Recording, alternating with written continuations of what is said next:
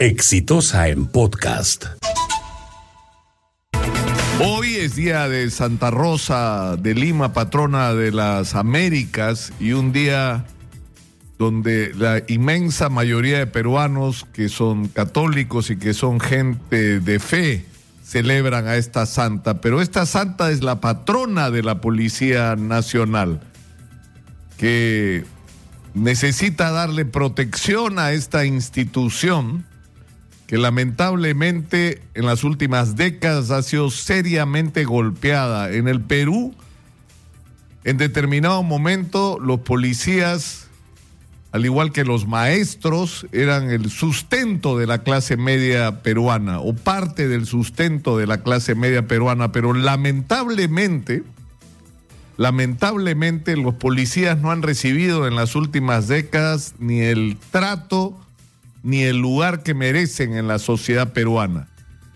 Y esto ha llevado a que parte de la Policía Nacional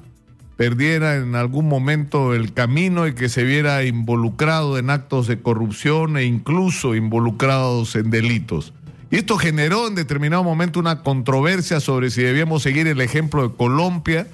que cortó de una manera brutal a toda una parte de la Policía Nacional para acabar no solo con los corruptos y los sospechosos de corrupción,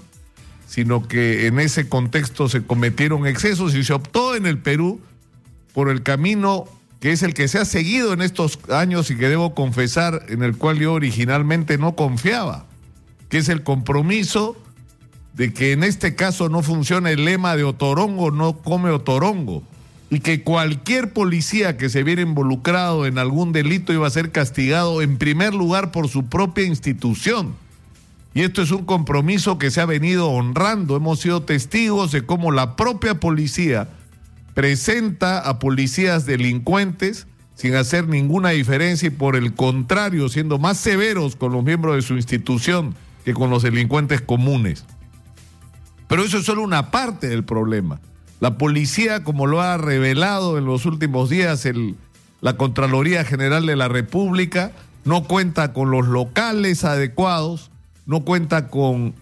los medios de comunicación y tecnológicos mínimos que requerirían la lucha contra una delincuencia que se perfecciona, que se profesionaliza y que cuenta con enormes recursos provenientes de actividades ilegales tan importantes como el narcotráfico. La policía no tiene las mínimas condiciones para su trabajo. La policía no tiene vehículos, no tiene sistemas de mantenimiento ni formas de contratación de sus vehículos que le permitan enfrentar los retos que tiene para darnos seguridad. Los policías peruanos no están pagados como deberían estar pagados.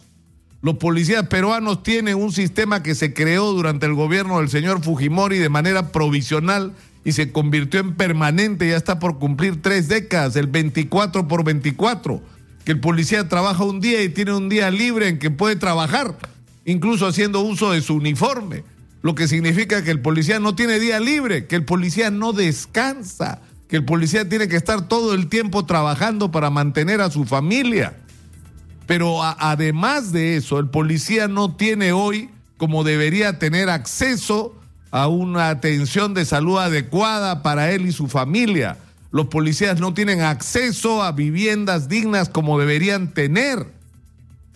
Hay muchísimas cosas que cambiar en relación a la policía. Y yo creo que es nuestra obligación como sociedad, ahora que estamos tratando de ponerlo todo en discusión, que incluyamos en esa agenda la reivindicación de la Policía Nacional porque no es solamente el, que estamos reconociendo a una institución y a personas cuya, de una institución cuya mayoría es gente comprometida con defendernos, sino que además estamos velando en realidad por nosotros mismos. Este fue un podcast de Exitosa.